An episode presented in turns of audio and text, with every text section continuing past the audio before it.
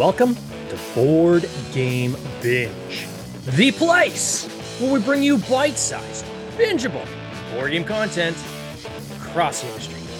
I'm your host, James Staley, and in this episode, we're chatting with Matthew Ryan, a prolific game designer and publisher.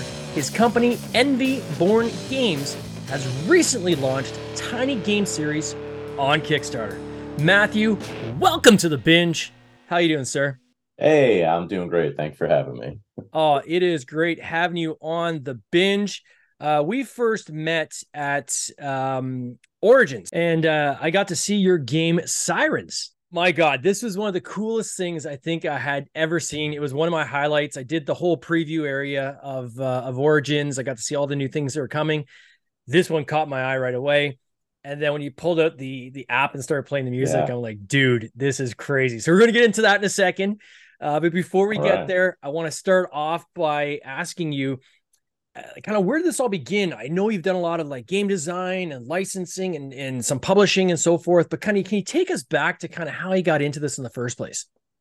Yeah, absolutely. So I uh, I lived in Vegas for 13 years and I was a bartender. And one day I just had the idea like, I want to make something for myself or something, I want to create something. And I always liked games, video games, board games. And I thought, like, well, I have no idea how to make a video game. I was like, I think I might be able to figure out how to make a board game. So I started to go online and read, you know, different Facebook group posts and different forums and kind of learn like that. Um, and I figured, well, let me combine drinking because I was a bartender and board games into one game. And the at first it was supposed to be like, oh, it'll also be educational. So a lot of like the trivia questions in the game are like alcohol related questions that mm-hmm. you know are kind of like, oh, I didn't know that about alcohol. But uh yeah, so then I made a drinking game called Don't Get Drunk. And uh that did well on I did, you know, for my first campaign on Kickstarter, I was really happy with it and uh, conventions and stuff like that. And then basically went into a, and by conventions I mean like Beer Fest because that's sure. where it does really well. uh, from there, I went to like a local game store and was like, "Hey, would you carry my product?" And then they actually asked me to help them with some publishing stuff. So then I got more into it. Had a pretty bad falling out with that previous company. Don't don't talk to them anymore. But uh, now I'm doing it since I started my company for Don't Get Drunk. I was like, well, let me just focus on my company now. Mm-hmm. And uh, so that's kind of how I got into um, making board games. I had to do a double take on the logo because I thought originally it said Envy Board Games, but it's actually Born Games. Yeah. That's, that's cool. just a play on our uh again, I was in Las Vegas. It's a play on like the state motto. Yeah. And I know you've kind of transitioned and um kind of into to non-drinking kind of games, right? And we're going to get into those in a second. Yeah. For people out there, because I I mean, I get approached all the time with people that say, "Hey, I've got this great drinking game, and it's it's a, it's a fun kind of party game." What is your advice to people out there? My my understanding is those games, although it can do well, don't have as broad of appeal as say some of the other games in, the, in at least in the hobby industry. What, what's your thoughts on that? Yes, so they definitely don't do well in the hobby sector. In fact, when I was like making mine and asking questions. It felt almost like taboo when I would be in these groups asking questions. People like, ew, get away from me. like party game, no. Yeah. Um, but mine is even more with like the drinking element to it. But you got to know where you're at with it. Hobby industry is not going to do well. I still, I'm, I think I'm on my fifth print run of Don't Get Drunk now, wow. and it just sells on Amazon. Or yeah. like I said, I go to beer fest events and I get a booth and I get little tastes of beer all day and I sell my game, you know, and it's a fun thing to do. But on Amazon it does really well and other like you know different social media channels it it, it went viral on like TikTok and stuff yeah. like that um because it has more of a casual audience you know yeah uh, that's uh, interesting was, yeah so and I it, well, often when I talk to people, I always say kind of know your audience, right? And yeah. Uh, this is a theme I've been playing over, over the past few episodes here on the podcast and talking to different guests. Um, but my analogy would be we, we have a card game that is uh, it's a hunting game, right? So you're you're basically trying to like form sets and set collection and it's it's basically themed around kind of hunting kind of a 10 point uh, buck right? And in in theory that should do really well. There's a ton of hunters across the states here up here in canada northern ontario northern quebec massive hunting community. Taking that to the hobby game conventions, like I've had conventions where we sell zero, like literally zero. Yet it does well on Amazon and does well, eh, you know, in certain pockets when we're selling it specifically in like the hunting areas, right? So it's kind of making just sure the game you have. Not all games are going to do well in the hobby industry, but doesn't necessarily mean that um, that they're not going to do well somewhere else. It's making sure you're just tailoring your audience to the actual game that you made, right? Hundred percent. I, I I've taken Don't Get Drunk to like I took some of the origins and no one cared, obviously. But again, it sells well at beer fest events yeah. or online. So party games and stuff like that, there's still a market for it. You just need to be in the right area. And it depends how much of a, mar- a party game it is it you know it could still do good in the hobby sector too. I mean, we definitely have some successful party games. It's just yeah. there's a fine line there. There's definitely a fine line there, but there's always life on Amazon. exactly. So, as you kind of position to these other uh, types of games, what got you thinking about doing kind of like this tiny box series and getting into these? Definitely not drinking games. Like these couldn't be further from that, right? So, what kind of led you in that particular direction? Yeah, so I just I started getting more into industry and was like, I don't think my liver can handle making another drinking game. so no, I was just like, I wanted to start to transition and focus this way uh, with more the hobby style, just because I got more involved with it. But the, the idea behind the tiny game series, because I do have two rather larger board games in the works, but yeah. as you know, these take years to develop and get ready the idea behind the tiny game series was to kind of get some brand awareness build um, you know a rapport with the board game community showing i can make quality products quality games in a small box format and uh, this way when i present something larger they already trust my company or like oh he's fulfilled three campaigns now um, so that was kind of the thought mm. and because i can do those a little bit faster i can stay active in the board game community as well like in all the forums and stuff where i'm sharing a bunch of different stuff except for instead of just like you know, it takes me three years. I'm just talking about this one thing for three years, kind of thing. Which you know, there's nothing wrong with that, obviously, but it's just yeah. like my strategy behind it was like I want to stay active and build brand awareness and rapport with the industry, basically. Yeah, certainly if you if the position is as a publisher versus just kind of a straight up designer, right? That's a very different path yeah. Oh, uh, yeah. to, to take in the industry and and staying active is is is a smart move certainly even as uh, you'll have stock, right? So once this campaign's done, you go and you produce your stock. You'll have, I'm sure, many extra copies uh, just yeah. based on minimum runs. But then those act as great add-ons when you do these larger games, right? You can say, oh, yeah. for another, you know, fifteen dollars, you can add this game and this game and this game on. So uh, I think that's pretty cool. This idea for sirens, where that I'm going to start with sirens just because that's the one that's got right. jazzed, right? So uh, where the idea for sirens come? Um, so sirens my friend is the designer of it. I I mostly publish now, but I help I develop like everything. I have my hands in everything, but I would never I, I don't really design much more. So my friend did it, Art Casey. Um, I actually worked on Mind Your Business with him, which was the game before this that we launched. Um, and he showed me the game and he had this music element to it as well. And I don't know who mentioned the idea of it, but it was like what if we could play the music? And he's like, well, I have a friend who's a composer and can make music. And uh, I always liked Greek mythology as well. So I just, when he showed me the original like prototypes, I'm like, I think there's something here special that we can like work on and get to a point where it'll be really cool. So it's kind of how it started. And now I'm, I'm really happy where uh, the app is working very well now compared to when I had it at Origins. Yeah. Yeah, so maybe describe for people kind of how this game works and then how how this app kind of interacts with the uh, the game if you don't mind. Yeah, sure. So Sirens is a 1 to 2 player Greek mythology themed game. It has a musical element to it where every card has some sheet music on it. And what's happening is you're taking on the role of a, a siren and you're trying to lure sailors to your side of the cove. And the way that you do that is through card drafting. There's going to be two rounds of card drafting and then you're going to build out your cards in a tableau in front of you there's different reasons how they score um, there's four main things basically on a card that scores but the thing that keeps it, the game fresh is before every game you pull out a card it's called the universal rule card and there's 11 different ones so it changes up why you're drafting the cards each time you have a game um, but then when you're done you can take your cards and take a picture of it and the app that I have developed will play back the song that you actually created with your cards. So That's super cool. And then the it doesn't matter the order, right? Like it'll just change the song up, right? Yes, I mean some songs sound better than others, that's for sure. Um, you know, it's not we're not Beethoven over here making magic, but uh it's really cool. I call it the chef's kiss or the cherry on top for Sirens. I mean, it's the game itself is very good for the, what we've did for such a small box. And then this is completely optional, but we thought it was like a really unique and fun thing for people to enjoy.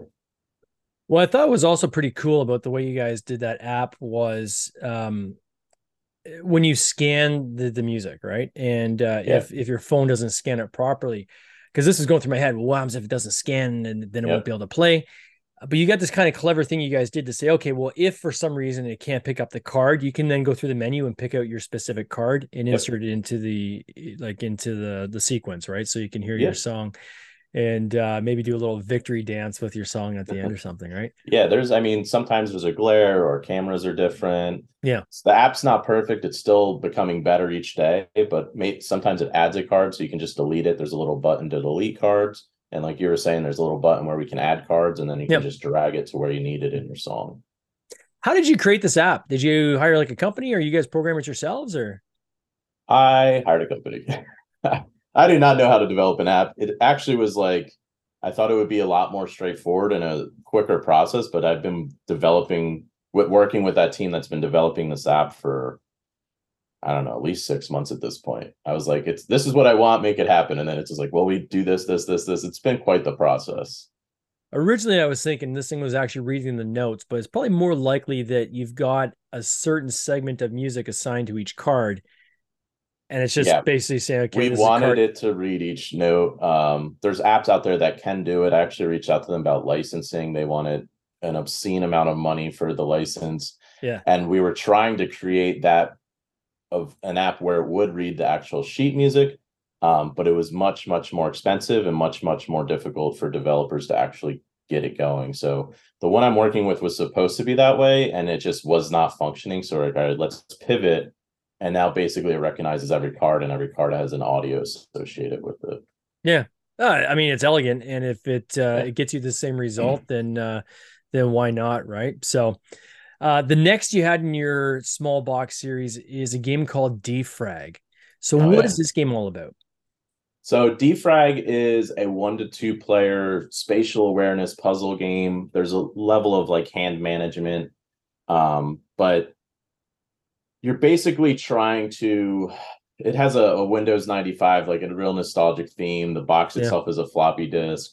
The designer brandon mccool you know it was his idea and i was like i love this. Let's i love the idea. I think people will just buy the box just to have a floppy disk box you know regardless even if they play the game.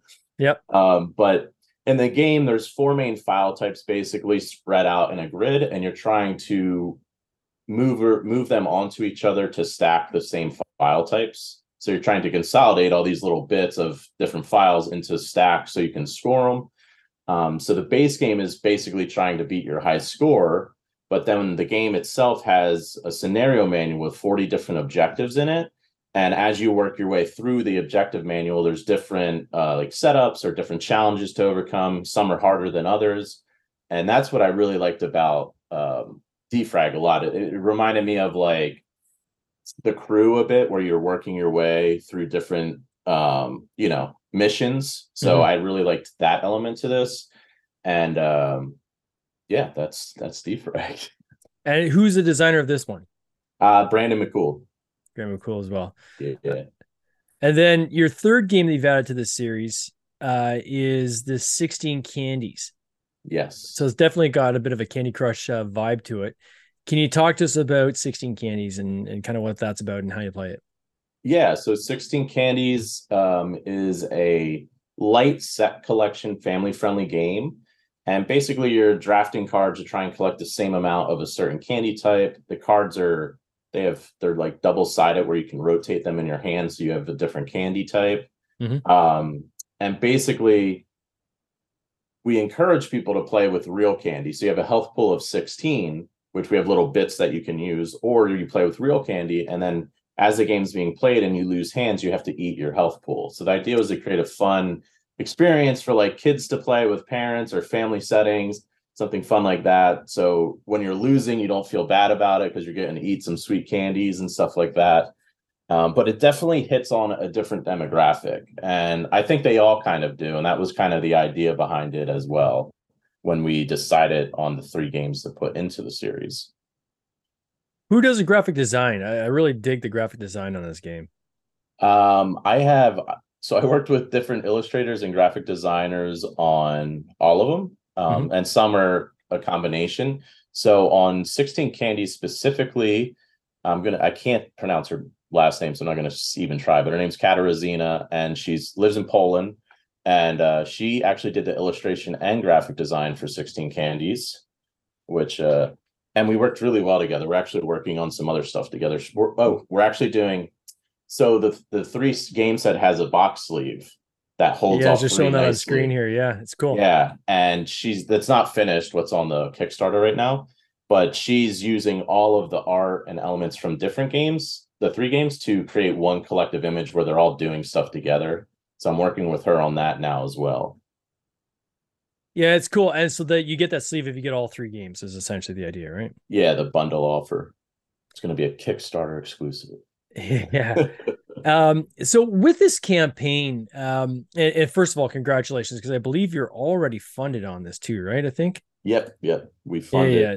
Day so one, which was nice. Yeah, you're double your funding goal. You over 619 back, or still 19 days to go. I mean, so oh, yeah. it, sky's the limit to where this thing could land.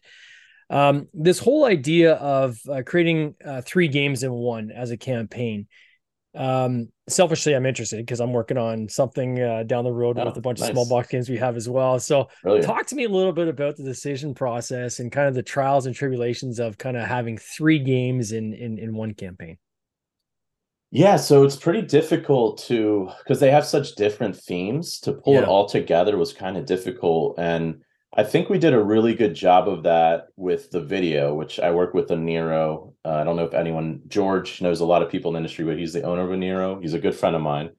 But we came up with the idea of how can we tie such three such extremely different themes together. And with the video, we kind of had it where a floppy disk goes into a computer, and then you click on the icon for sirens, and then we show you sirens on the table with like music thematic to you know Greek mythology. Um, so I think we did a good job of finding a way to combine them all together. And then for the Kickstarter page itself, each section kind of is thematic to its own as well. You know, Sirens has, you know, follows its own color code and stuff like that. But I looked at uh previous, you know, I'm I'm one of the I'm a strong believer of like we don't need to reinvent the wheel. Yeah. You know, there's if success has been had, look to that. So I looked at a lot of other projects and kind of was like, ooh, that looks like it worked really well or didn't and uh, through research kind of made decisions through that on how we should structure the page uh, and things like that so that, that you know i hope that helps. Yeah no it definitely is. It's interesting. And then with the the production because you're gonna have minimums are you able to like combine the the production of these games? Like can they go all on kind of the same run?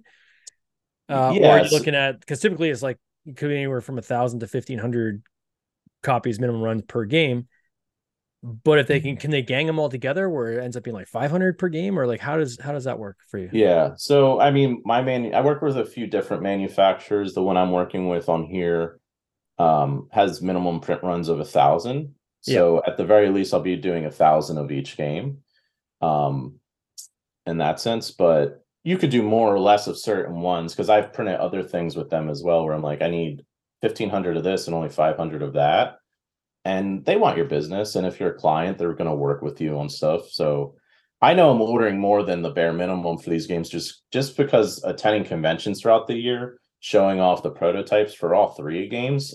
Mm-hmm.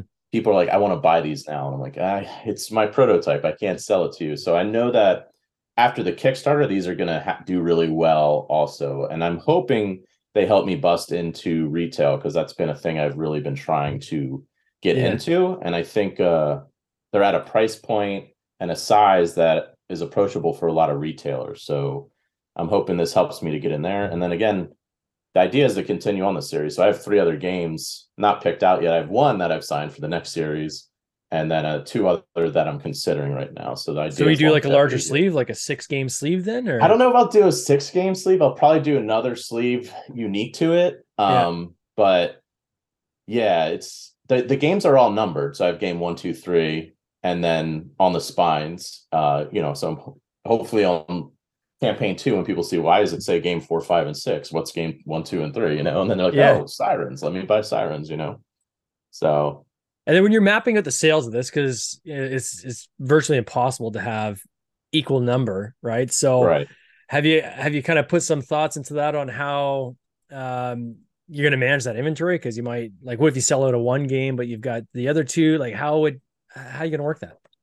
Yeah, so if I, I mean, just from looking at the campaign, you can kind of see one game's being a fan favorite right now. So yeah. might go a little bit heavier on the order for that one. But as I, I, I do a lot of my own fulfillment. I have my stock mm. in my in like a storage unit that I use, and I do all yep. my own US fulfillment.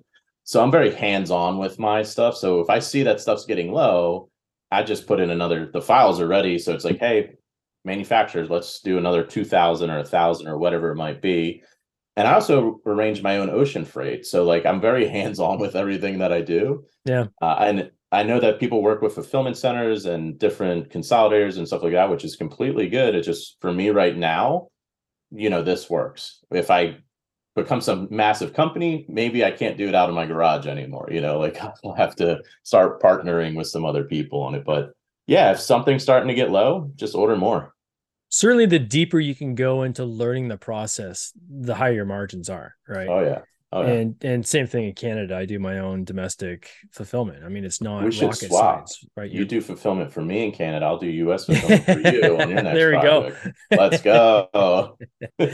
But it, it, it's really not hard, right? You're slapping a label in a box. You put you pack yeah. it in a box. You spend one afternoon. You just grind through it, yep. and uh, it, I mean, this, the savings are are significant, right? So huge, huge. Yeah, it it's crazy. You have a um, pizza party, some beer for your buddies, and you say, "Come on, let's let's get this done." You know. Yeah, exactly. And then, so I noticed also you're using Jellop uh, on your your page as your um, kind of marketing partner. Can you talk a little bit about how the Jellop relationship works? I know that they've recently partnered with Kickstarter itself and Kickstarter is often encouraging people to use their partners versus say like a BackerKit or some of these other right um, partners out there. Um, the decision to use Jellop, what was that decision like? And and can you just walk us a little bit through how that relationship works?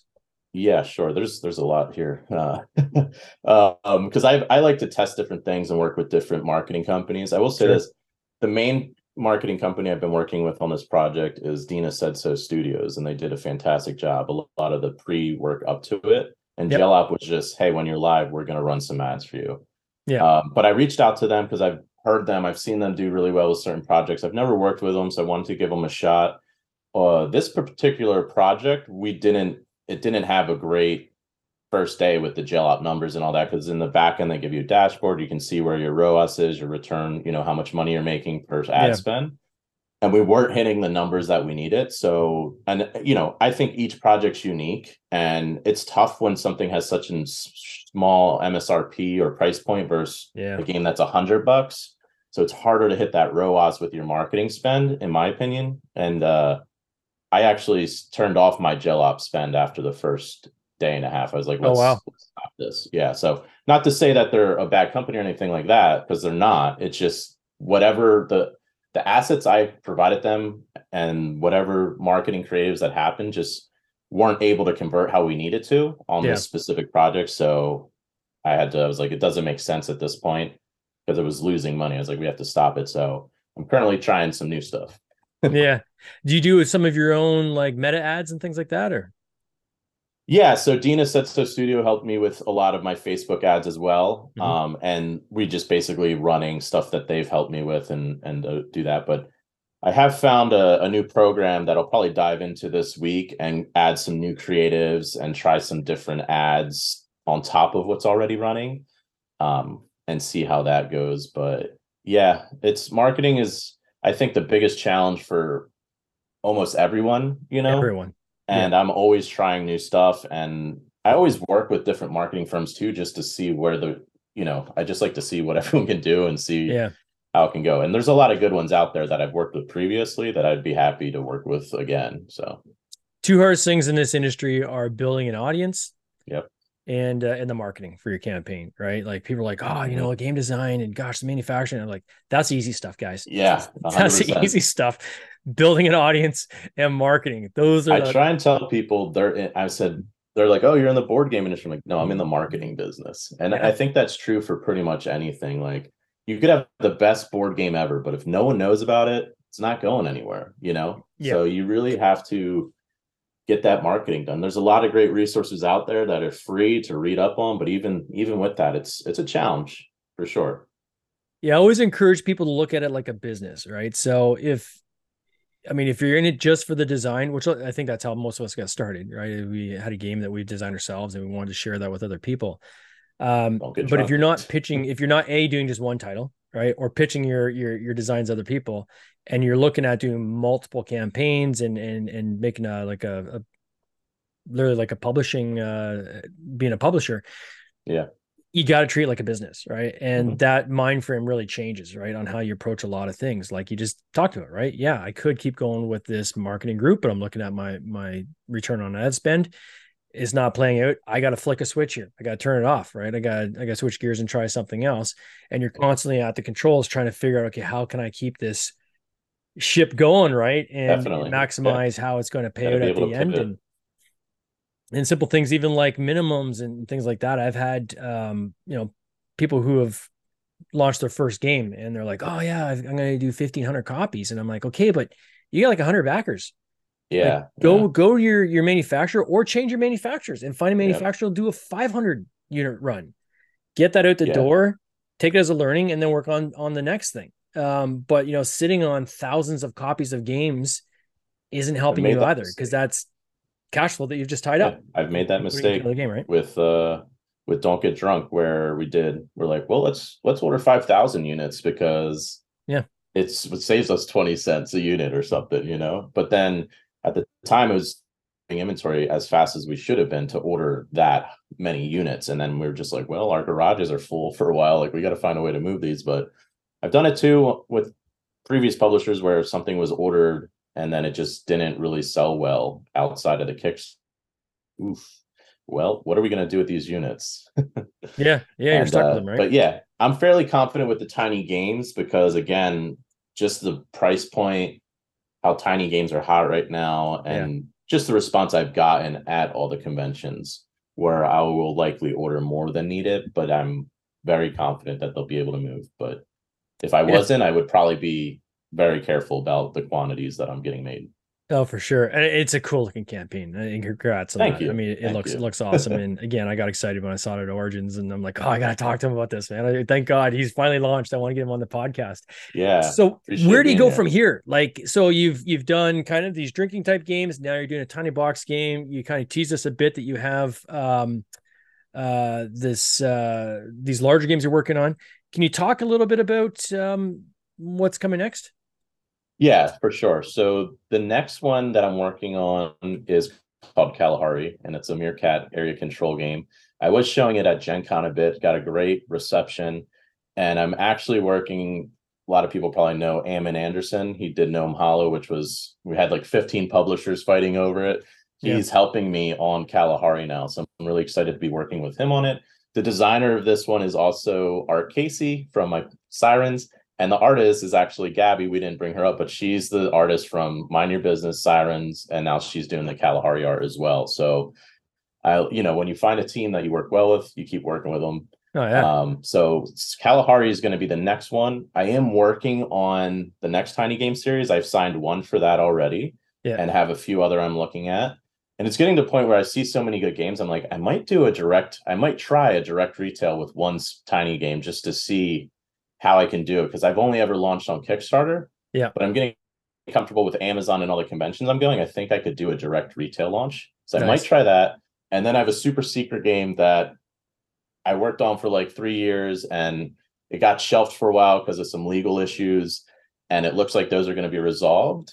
uh, Um, hopeful. And if I get the rights back to that, it's going to blow the industry away. And I cannot wait to share more about that. But I'm I'm waiting to see what happens. We have a contract out right now, so we'll see what happens with that. Oh man, well that's ready. Let's get you back on the podcast. Let's talk about it. Yeah, I'm yeah, excited. I I'm going to be everywhere showing that when it's ready.